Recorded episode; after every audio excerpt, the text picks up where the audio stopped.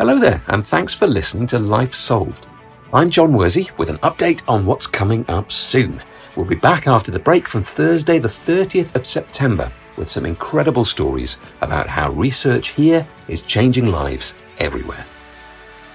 Historical geographer Professor Humphrey Southall will be explaining how he's mapping English history with a real map that combines data on human histories, place names, and forgotten local customs. The Survey of English Place Names has been running since 1922 without completing. It was not particularly realistic to launch a project in Wales that was going to take a century. They had to do something rather quicker.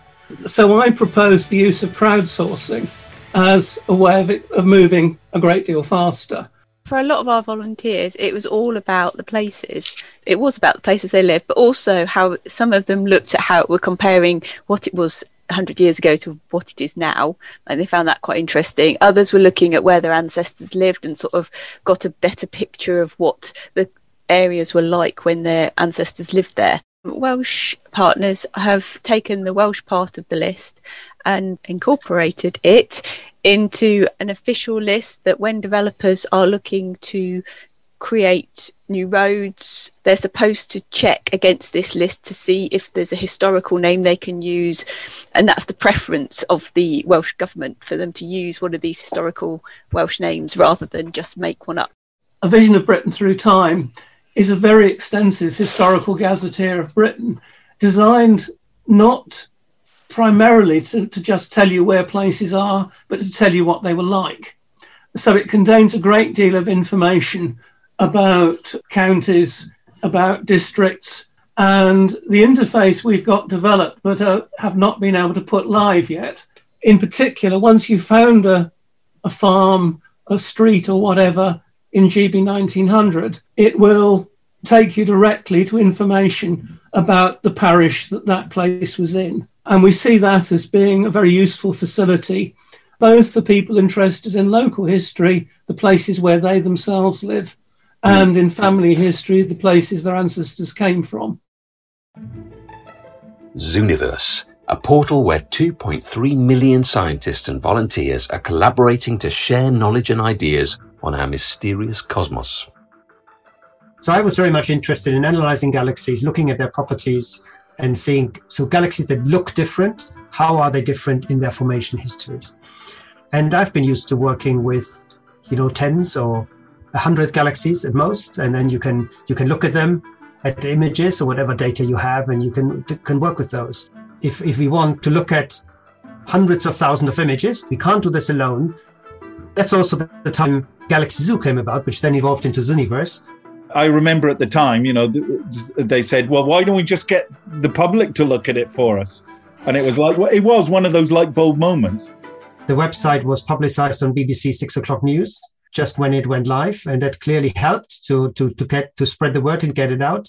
And I remember how we were then in the evening in crisis sitting because the server crashed. So we had so many people interested in it that actually the server that we had set up couldn't even deal uh, with the demand. I think it really was a new a new era in, in citizen science. Galaxy Zoo was a completely different pace. It was obviously it was not actually confined to the UK. It was it, it was international, but of course there were lots of users in the UK contributing enormously uh, to it. And then of course if you have uh, 10,000 users, with this rate of classifications, you get use of loads of classifications straight away.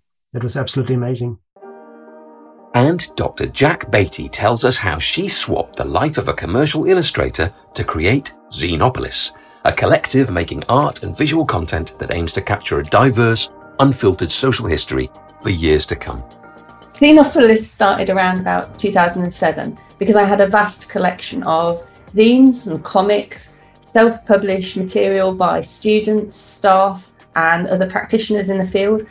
And I really had nowhere to put it or catalogue it or store it. And it felt like lots of disparate elements. We've got some zines that talk about things like Brexit, but they're also talking about key issues in the UK, so the credit crunch, you know, particular historical or now historical issues, because they're so contemporary and people make them and can publish them within days unlike academic publishing, you can get a real feeling of mood and the flavour of the time from them.